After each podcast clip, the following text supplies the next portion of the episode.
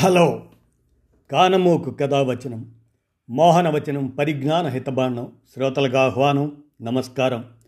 చదవదగునెవరు రాసిన తదుపరి చదివిన వెంటనే మరువక పలువురికి వినిపింపబూనినా అదియే పరిజ్ఞాన హితబాండమవు పో మహిళ మోహనవచనమై విరాజిల్లు.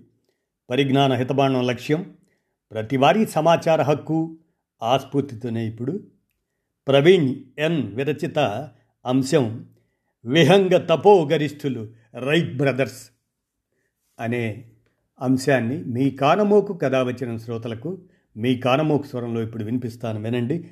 విహంగ తపోగరిష్ఠులు రైట్ బ్రదర్స్ ప్రవీణ్ ఎన్ విరచిత అంశం. ఇక వినండి.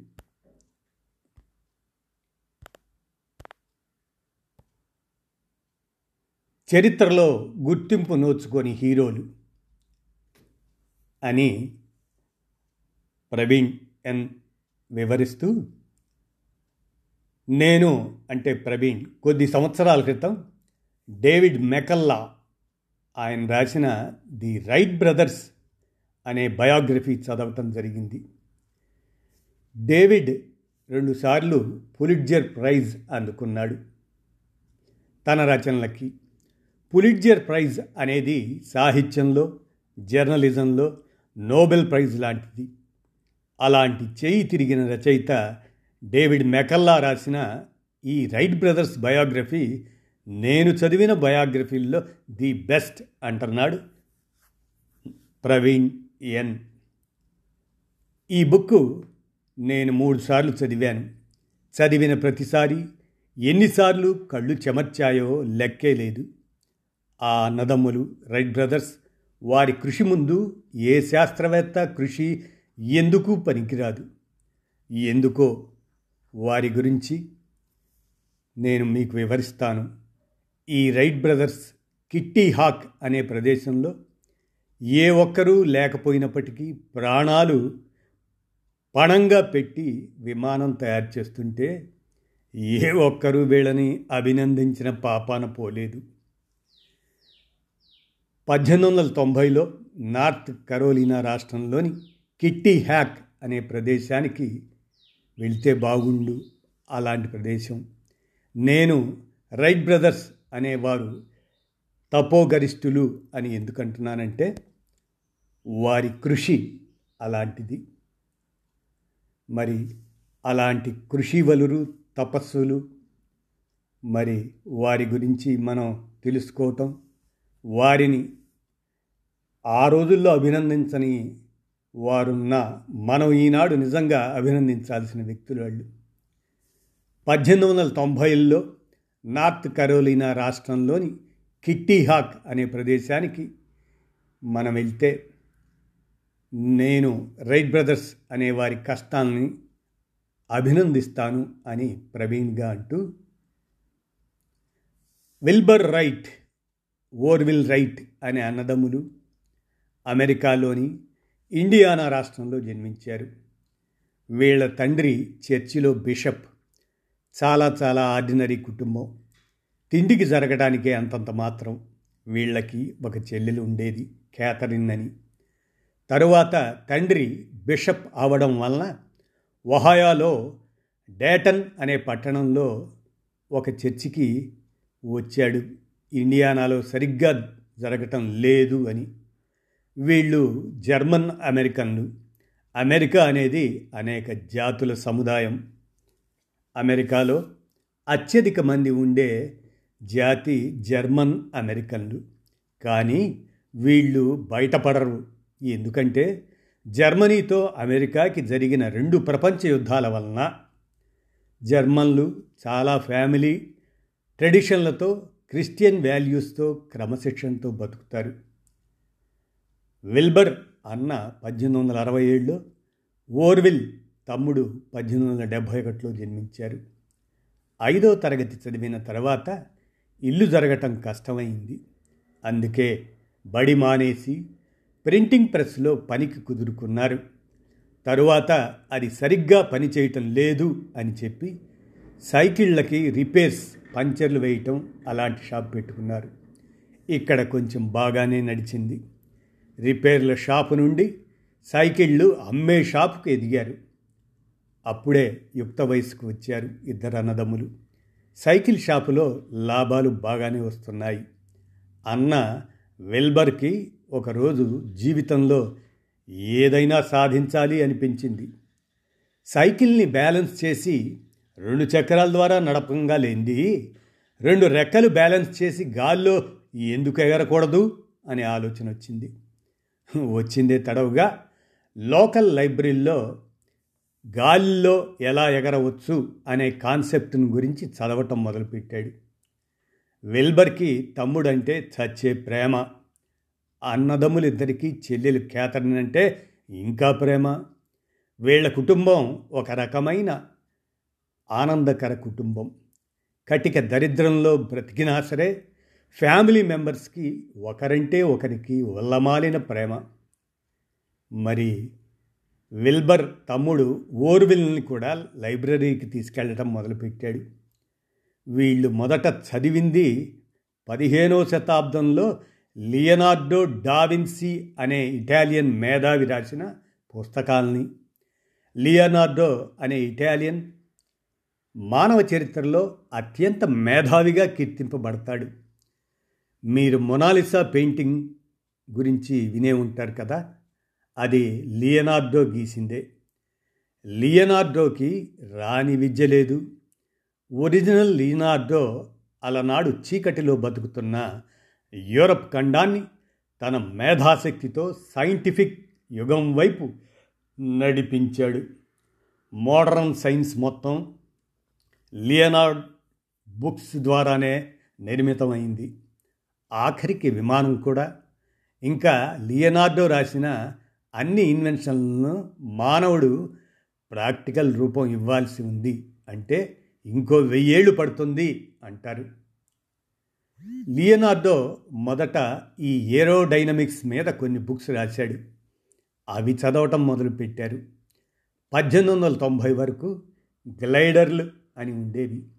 ఇవి ఈ రోజుకి ఉంటాయి. ఉన్నాయి కూడా. రెక్కలలాగా కట్టుకొని బ్యాలెన్స్ చేసుకుంటూ కొండల మీద నుండి దూకవచ్చు.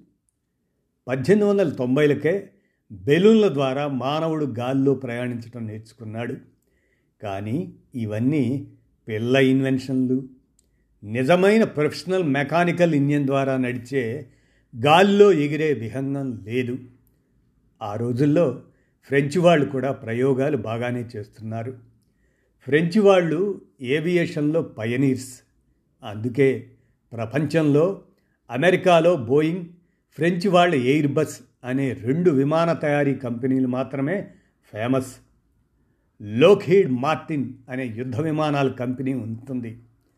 చిన్న చిత్తక విమానాలు తయారు చేసే కంపెనీలు వేలలో ఉన్నాయి.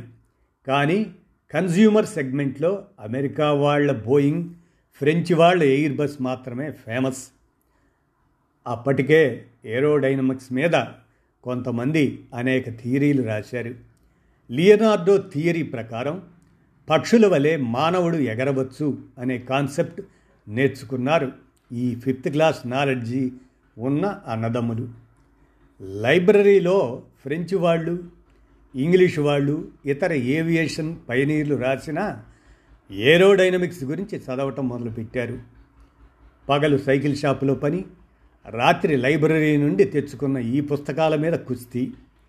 ఇరవై నాలుగేళ్ళు ఒకళ్ళకి పంతొమ్మిదేళ్ళు ఒకళ్ళకి.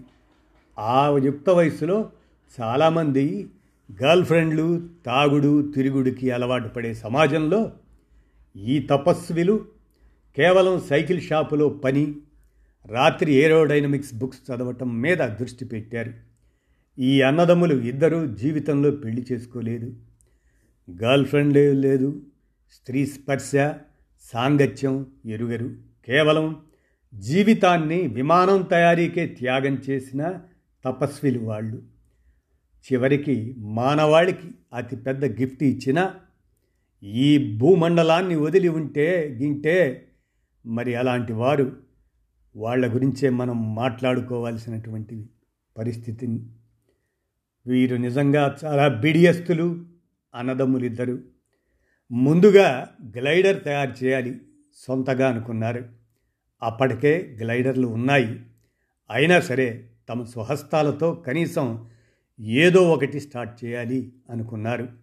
అనుకున్నట్లే సైకిల్ షాపులో డబ్బులు పెట్టి గ్లైడర్ తయారు చేసి మొదట్లో డేటన్ పట్టణం శివార్లలో కొండల మీద నుండి గ్లైడర్స్తో ఎగరటం నేర్చుకున్నారు. బాగానే ఉంది. కొంచెం కాన్ఫిడెన్స్ వచ్చింది. మరి రియల్ మెకానికల్ విమానం తయారు చేయాలంటే ఎలా? డబ్బులు లేవు. నేటిలాగా వెంచర్ క్యాపిటలిస్టులు లేరు. Seed ఫండింగులు series A series B series C ఫండింగులు లేవు. ఆ రోజుల్లో వీళ్ళు ఎవరిని అడగరు? అన్నదమ్ములు. చాలా ఆత్మాభిమానం గలవాళ్ళు. ఇది వీళ్ళు తయారు చేసిన మోడల్. ఏది అప్పట్లో? సంవత్సరంలో ఎనిమిది నెలలు సైకిల్ షాప్ వ్యాపారం చేస్తారు. ఏరోడైనమిక్స్ చదువుతారు. రాత్రి సమయంలో పైసా పైసా కూడబెడతారు. ఎనిమిది నెలలు నాలెడ్జ్ సంపాదిస్తారు. ఆ తర్వాత నాలుగు నెలలు ఆ సేవింగ్స్ పెట్టి ప్రయోగాలు చేస్తారు. ఇది ఈ అన్నదమ్ముల ప్లాను. బాగానే ఉంది ప్లాను. కానీ ఏరోడైనమిక్స్ అంటే నేను ఈ ఫేస్బుక్లో పోస్ట్ రాసినంత ఈజీ కాదు. మనకి వచ్చిన చెత్త రాసినంత ఈజీ కాదు. ఫోటోషాప్లో బొమ్మలు ఎడిట్ చేసినంత ఈజీ కాదు. చాలా కాంప్లికేటెడ్ సబ్జెక్ట్ ఇది. ఐదో తరగతి క్వాలిఫికేషన్ వాళ్ళకి ఈ సబ్జెక్టు మీద పట్టు సాధించటం అంటే వీళ్ళ గుండె ధైర్యానికి నాకు గుండె ఆగింది అంటాడు ప్రవీణ్. కానీ మానవుడు అనుకుంటే సాధించలేనిది ఏమీ లేదు. అందుకు ఈ రైట్ బ్రదర్స్ అనే తపస్సులు ప్రత్యక్ష ఉదాహరణ అప్పుడే ఇండస్ట్రియల్ రెవల్యూషన్ మెకానికల్ ఇంజన్ టెక్నిక్లు వస్తున్నాయి. వీళ్ళకి ముందుగా తయారు చేయాలనుకున్నది గ్లైడర్కి మోటార్ ఇంజిన్ బిగించి పెట్రోల్ ఇంజిన్ ద్వారా గాలిలో గ్లైడర్ని నడపాలి అని. బాగానే ఉంది ఈ ప్లాన్ కూడా. మరి మెకానికల్ ఇంజన్ ఎవరు తయారు చేస్తారు? మళ్ళీ క్యార్నెట్ ఇంజన్లు మెకానికల్ ఇంజన్ల గురించి చదవటం మొదలుపెట్టారు.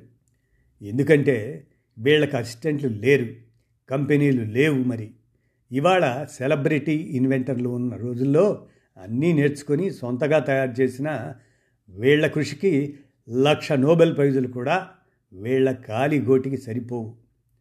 మొత్తం మెకానికల్ ఇంజన్ల గురించి తెలుసుకొని ఒక బేసిక్ ఇంజన్ తయారు చేశారు అన్నదమ్ములు ఇద్దరు. రాత్రి పగలు కష్టపడి. బాగానే ఉంది. మరి దీన్ని గ్లైడర్కి బిగించాలి? బిగించారు. అది బాగానే ఉంది. మరి దీన్ని గాల్లో ఎవరు నడపాలి? అక్కడే అసలైన కష్టం. ఒకవేళ మనిషి దీని మీద ఎక్కి గాల్లో ఎగిరితే ఏదన్నా తేడా వస్తే కింద పడితే మరణం తథ్యం. అందుకే విమానం మొదట తయారు చేయటం అనేది అంతకాలం పట్టింది. మానవ జాతికి ఎవరు ప్రాణాలకి రిస్క్ తీసుకోరు కదా? ఇక్కడ ఈ అన్నదమ్ముల అంకితభావం తెగింపు తెలుస్తుంది మనకి. కాకిలా కలకాలం బతికే కన్నా ఈ ఫస్ట్ తయారు చేసిన విమానంలో ఎక్కి మరణించినా ఓకే అనుకున్నారు. అది ఈ అన్నదమ్ములకు మిగతా ఇతర సైంటిస్టులకు తేడా.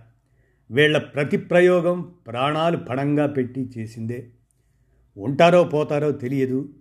ఎగిరిన ప్రతిసారి మరి చదవటం తయారు చేయటమే కాదు. వీళ్ళ ప్రాణాలకి తెగించి తాము తయారు చేసిన ఈ విహంగంతో ప్రయోగం చేశారు. అందుకే మనం వీరిని తపోగరిష్ఠులు అనాలి అంటాను. చరిత్రలో గుర్తింపు నోచుకొని హీరోలు ఈ right brothers.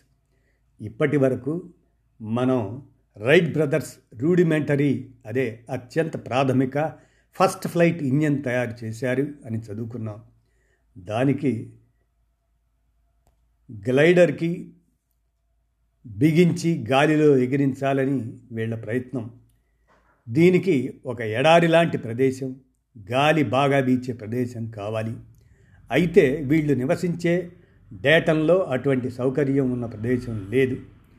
New Mexico Nevada ఎడారుల్లో సాధ్యమవుతుంది. కానీ ఈ రాష్ట్రాలు ఒహయోకి చాలా దూరం. అంత దూరం అసలు ప్రయాణించి ఇక్కడ ప్రయోగాలు చేయలేరు.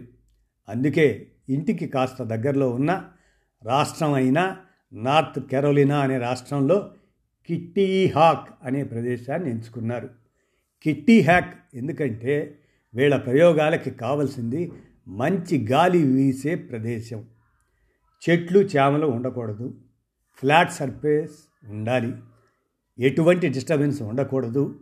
అవన్నీ ఉండేదే ఈ కిట్టి హ్యాక్ అనే ప్లేస్. ఇవాళ మోడర్న్ ఫ్లైట్ టేక్ ఆఫ్ తీసుకునే రన్వేకి కూడా ఇవే క్వాలిటీస్ కోసం చూస్తారు. మొదట్లో అనుకున్నట్లు ఈ అన్నదమ్ములు ఇద్దరూ ఎనిమిది నెలలు సైకిల్ షాపులో సైకిళ్ళు అమ్మేవారు. తర్వాత నాలుగు నెలలు ఎండాకాలంలో షాపు మూసేసేవారు. ఈ ఎనిమిది నెలలు తిని తినక పైసా పైసా కూడబెట్టేవారు. వాటితో గ్లైడర్లకి ఫ్లైట్ ఇంజన్లకి కావలసిన మెటీరియల్ కొనేవారు. వీటినన్నింటినీ పెట్టుకొని అద్దె గుర్ర బండిలో పెట్టుకొని ఏడు వందల మైళ్ళ దూరంలో ఉండే కిట్టి హ్యాక్కి బయలుదేరేవారు. అక్కడ కిట్టి హ్యాక్ బయట ఈ గుర్రపు బగ్గి ఓనరు ఇవన్నీ దింపి వీళ్ళని వదిలేసేవాడు. వీళ్ళు ఈ సామాన్లు నెత్తిన పెట్టుకొని కిట్టి హ్యాక్ నిర్జన ప్రదేశంలోకి వెళ్ళేవారు. నాలుగు నెలలకి సరిపడా వంట సామాన్లు టెంట్లు కూడా తెచ్చుకునేవారు. ఇవన్నీ నెత్తిన పెట్టుకొని ఈ కిట్టి హ్యాకుల్లోకి మైళ్ళ దూరం నడిచి వీళ్ళు ఎంచుకున్న ప్లేస్ చేరుకునేవాళ్ళు. ఈ అన్నదమ్ములు ఇద్దరికి ఎవరు అసిస్టెంట్లు కూలీలు లేరు మరి. మొత్తం వీళ్ళే స్వయంగా నెత్తిన పెట్టుకొని మోసుకునేవాళ్ళు. ఈ తపో గరిష్ఠులు. ఇవాళ చార్టర్ ఫ్లైట్లో షాంపేన్ తాగుతూ క్యావియర్ తింటూ నైస్గా ఫోర్కులతో సలాడ్లు తినే వాళ్ళకి ఈ అన్నదమ్ములు ఆ మెషిన్ తయారు చేయడం కోసం పడ్డ కష్టం నిజంగా తెలియదు. తుప్పల్లో కాలిలో ముళ్ళు దిగుతున్న ఒక్క పట్టుదలతో టన్నుల బరువులు మోసిన వీళ్ళ కష్టం ముందు మనం ఈనాడు ఫ్లైట్లలో తిరిగే వాళ్ళకి వీళ్ళ కృషి గురించి కనీసం తెలియదు. నేను ఫ్లైట్లో కాలు పెట్టిన ప్రతిసారి మొదట చేసే పని ఏమిటంటే అదే మన ప్రవీణ్ ఎన్. మనసులో ఈ రైట్ బ్రదర్స్కి థ్యాంక్స్ చెప్పుకోవటం. అటువంటి అమేజింగ్ మెషిన్ తయారు చేసి మానవుణ్ణి గాలిలో ఎగిరేలా చేసిన ఈ అన్నదమ్ముల కష్టం ముందు ఎవరి కష్టాలు అసలు సరిపోవు. ఇది కేవలం స్టార్టింగ్ మాత్రమే. కిట్టి హ్యాక్లో ఈ బ్రదర్స్ పడ్డ రియల్ కష్టాల పార్టీలకి మనం ఇంకా కొద్దిగా దూరంలో ఉన్నాం. మరి ఆ కిట్టి హ్యాక్లో ఈ గ్లైడర్ మెషినరీ అంతా మోసుకొని రెండు టెంట్లు వేసుకున్నారు వాళ్ళు. అక్కడే ఓ చిన్నపాటి హ్యాంగర్ అంటే చిన్నపాటి గోడౌన్ కట్టుకున్నారు. తమ ముడి పదార్థాలన్నీ పెట్టుకోవడానికి. ఈ కిట్టి హ్యాక్ అనేది దయ్యాలు తిరిగే నిర్జన ప్రదేశం. మైళ్ళ దూరంలో కూడా మానవ సంచారం ఉండదు. ఏదన్నా పాము కరిస్తే మరణం తథ్యం. కిరసనాయిల్ ల్యాంపులతో రాత్రిపూట కొరివి దయ్యాల్లాగా కూర్చొని ఏరోడైనమిక్స్ మాట్లాడుకునేవారు ఈ రైట్ బ్రదర్స్. ఈ అన్నదమ్ములు తెల్లవారి నిద్రలేచి ఎవరు ఏ పనులు చేయాలో ఒక అగ్రిమెంట్కి వచ్చారు. ఇరవై ఒకటి ఇరవై నాలుగేళ్ళ యువత పబ్బులు డ్యాన్స్ పార్టీలు పనికిమాలిన పోసుకోలు కబుర్లు చెప్పుకుంటూ తాము లేకపోతే ప్రపంచం మునిగిపోతుంది అని భుజకీర్తులు తగిలించుకునే యువత ఉన్న ఈ రోజుల్లో ఈ నూనూగు మీసాల ఐదో తరగతి క్వాలిఫికేషన్ కట్టిక దారిద్ర్యంలో పెరిగిన మానవాళికి మంచి చేయాలని ఇలా నిర్జన ప్రదేశంలో నివసించబోనటం నేటి యువత తెలుసుకొని సిగ్గుపడాలి. లేదంటే మానవులకు ఉపయోగపడే పని చెయ్యాలి. వీళ్ళని ఆదర్శంగా తీసుకోవాలి నేటి యువత. ఓకే? తెల్లవారి నిద్ర లేవగానే ముందుగా ఒకరోజు అన్న అన్నం ఉండేవాడు ఇంకో రోజు తమ్ముడు అన్నం ఉండేవాడు అన్నం అంటే అదేమి పంచభక్ష్య పరమాణాలు కాదు. జస్ట్ బీన్స్ ఉడకేసి ఊరగాయలు నానబెట్టినట్లు నిల్వ ఉండి ఎండిపోయిన ఫోర్కు అంటే పంది మాంసంతో ఏదో మమ అనిపించేవాళ్ళు అదే వీళ్ళ బ్రేక్ఫాస్ట్. Lunch dinner. వాటర్ పక్కనే కుంటలో పట్టుకునేవాళ్ళు. అవే తాగేవాళ్ళు. ఈ కిట్టి హ్యాక్ అనే ప్రదేశంలో తుప్పలు కుంటలు కొన్ని ఉండేవి. దోమలు విపరీతంగా ఉండేవి. ఆ రోజుల్లో దోమతెరలు మస్కిటో రిపల్లెన్స్ ఏమీ లేవు. జోరున వేల దోమలు కుట్టేవి ఈ అన్నదమ్ములు ఇద్దరిని. వీటికి తోడు తేళ్ళు జర్రులు కామన్. ఈ పురుగుల మధ్య నివసిస్తూ గ్లైడర్కి ఇంజన్ బిగించారు. అసలు అది గాల్లోకి లేస్తే కదా? ఇక చూడు వీళ్ళ కష్టాలు. మళ్ళీ డిజైన్లు మార్చారు. వందల వేల సార్లు డిజైన్లు మార్చారు గ్లైడరు ఫ్లైట్ ఇంజిన్ కాంబినేషన్కి. అసలు గ్లైడర్ గాల్లోకి ఎగరడం అనేదే లేదు. కొన్ని వందల పేపర్లు రాశారు వీళ్ళ మోడల్స్ గురించి స్వయంగా అన్నదమ్ములు. మొత్తం నాలుగు నెలల్లో వీళ్ళ ఇంజన్ అంగుళం కూడా కదలలేదు. గాల్లో ఎగరటం పక్కన పెట్టండి. అయినా మొక్కవోని పట్టుదలతో దోమలు తేళ్ళు జరులు కుట్టించుకుంటూ తీవ్రంగా ప్రయత్నం చేసేవాళ్ళు. ఈ ఎడారిలో ఏ ఒక్కరూ లేకుండా కేవలం ఈ అన్నదమ్ములు ఇద్దరు మాత్రమే. ఒక్కో రోజు తిండి ఉండేది కాదు. పస్తులే అయినా వీళ్ళ పట్టుదల చెక్కు చెదరలేదు. మొదటి సంవత్సరం నాలుగు నెలలు గడిచాయి. అసలు ఏమీ సాధించలేదు. తెచ్చుకున్న సామాగ్రి వంట వస్తువులు అయిపోయాయి. చేతిలో మళ్ళీ చిల్లి గవ్వలేదు. బ్యాక్ టు డేటన్ అన్నారు. మళ్ళీ వీళ్ళ ఒరిజినల్ ప్లాన్ ప్రకారం మళ్ళీ సైకిల్ షాపు ఓపెన్ చేశారు. రెండో సంవత్సరంలో ఈ ఎనిమిది నెలలు మళ్ళీ back to square one books చదవటం ఫ్లైట్ డిజైన్లు నేర్చుకోవటం ఫ్లైట్ ఇంజిన్ మార్చటం రాత్రి వేళల్లో. పగలు సైకిళ్ళు అమ్మి పైసా పైసా కూడబెట్టడం ఇది వరస. ఎనిమిది నెలలు గడిచాయి. రెండో సంవత్సరంలో కొంత డబ్బు మిగిలింది. కాస్త నాలెడ్జ్ పెరిగింది. ఫస్ట్ ఇయర్లో కొన్ని తప్పులు సరిచేశారు. ఫస్ట్ ఇయర్లో నేర్చుకున్న తప్పుల నుండి కొన్ని డిజైన్లు మార్చి ఎండాకాలంలో విక్రమార్కలకు వలె సైకిల్ షాప్ మూసివేసి ఫ్లైట్ సామాగ్రి వంట సామాగ్రి కొనుక్కొని టెంట్లు వేసుకొని మళ్ళీ ఫస్ట్ ఇయర్ లాగానే ఎండాకాలం నాలుగు నెలలు శక్తివంచన లేకుండా కృషి చేశారు. పాపం వీళ్ళ ఫస్ట్ ఫ్లైట్ ఎగరటం కాదు అంగుళం కూడా కదలలేదు. బ్యాక్ టు స్క్వేర్ వన్ రెండో సంవత్సరం కూడా. మళ్ళీ సేమ్ ప్రాసెస్ రిపీట్. డేటన్లో పగల సైకిల్ షాప్ బిజినెస్ రాత్రి ఫ్లైట్ డిజైన్లు ఫ్లైట్ ఇంజన్లకి మాడిఫై చేయటం. ఇలా మూడో సంవత్సరంలో ఎనిమిది నెలలు గడిచాయి. మళ్ళీ డబ్బు కూడా పెట్టారు. మళ్ళీ ఎండాకాలం వచ్చింది. మళ్ళీ కిట్ హ్యాక్ బయలుదేరారు మిగిల్చిన డబ్బుతో. సేమ్ అదే జరిగింది రెండో సంవత్సరం టైపులో. అయితే ఈసారి వెరైటీగా అన్నకో తమ్ముడికో కిట్టి హ్యాక్లో ఈ దోమలు కుట్టడం వల్ల ఎల్లో ఫీవర్ వచ్చింది. ఎల్లో ఫీవర్ ఇప్పుడు ఇరాడికేట్ అయింది. రాక్ ఫెల్లర్ ఫౌండేషన్ వల్ల. కానీ ఆ రోజుల్లో ప్రాణాంతకం. పాపం డాక్టర్లు లేరు. కిట్టి హ్యాక్లో చచ్చినట్లు అదే టెంట్లో తీపులు తీసుకుంటూ ఉన్నాడు ఓర్విల్ నెలల తరబడి. అదృష్టం బాగుండి మరణించలేదు. ఎల్లో ఫీవర్ నుంచి కోలుకున్న తర్వాత మళ్ళీ తట్టాబుట్టా సర్దుకొని బ్యాక్ టు డేటన్ పట్టణం. నాలుగో సంవత్సరంలో సేమ్ ప్రాసెస్ రిపీట్. పగలు సైకిల్ షాపు రాత్రి ఏరోడైనమిక్స్. ఈ లోపల డేటన్లో హార్వర్డ్ స్టాన్ఫర్డ్ గ్రాడ్యుయేట్లు ఉండేవారు. డేటన్ పట్టణ ప్రజలు ఈ అన్నదమ్ములు ఇద్దరిని పిచ్చోళ్ళు అనుకునేవాళ్ళు. హాయిగా సైకిల్ షాప్ ఉంది. లాభాలు వస్తున్నాయి. అందగాళ్ళు శుభ్రంగా పెళ్ళి చేసుకుని సుఖపడక ఈ విమానం తయారీ ఏమిటి? వీళ్ళ క్వాలిఫికేషన్ ఏమిటి? ఐదో తరగతి. కొమ్ములు తిరిగిన మేధావులకే సాధ్యం కాలేదు. విమానం తయారు చేయటం. ఈ స్కూల్ డ్రాప్ అవుట్ గాళ్ళకి ఎందుకు ఇంత గౌరవజనం అని ఎగతాళి చేసేవాళ్ళు? అసలు ఈ అన్నదమ్ములు ఎవరు ఎంత ఎగతాళి చేసినా పట్టించుకునేవాళ్ళు కాదు. వీళ్ళకి గర్ల్ ఫ్రెండ్ లేరు పెళ్ళనే అనే మాట లేదు.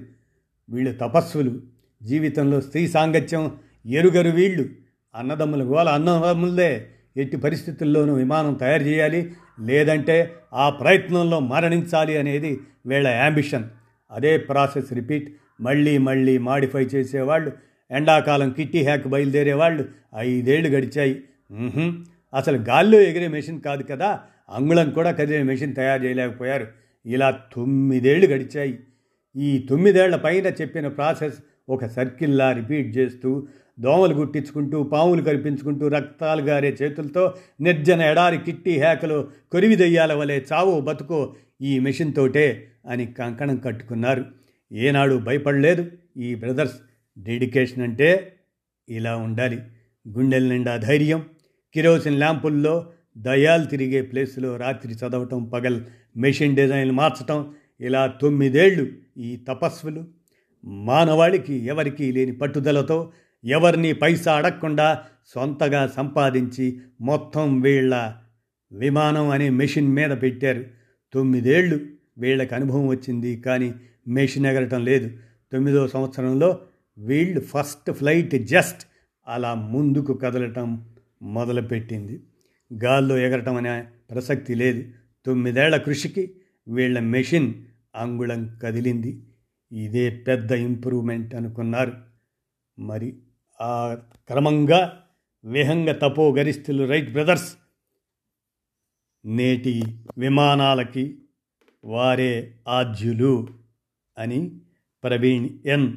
విరచిత ఈ అంశాన్ని మీ కానమోకు కథ వచ్చిన శ్రోతలకు వినిపించాను. విన్నారుగా? ధన్యవాదాలు.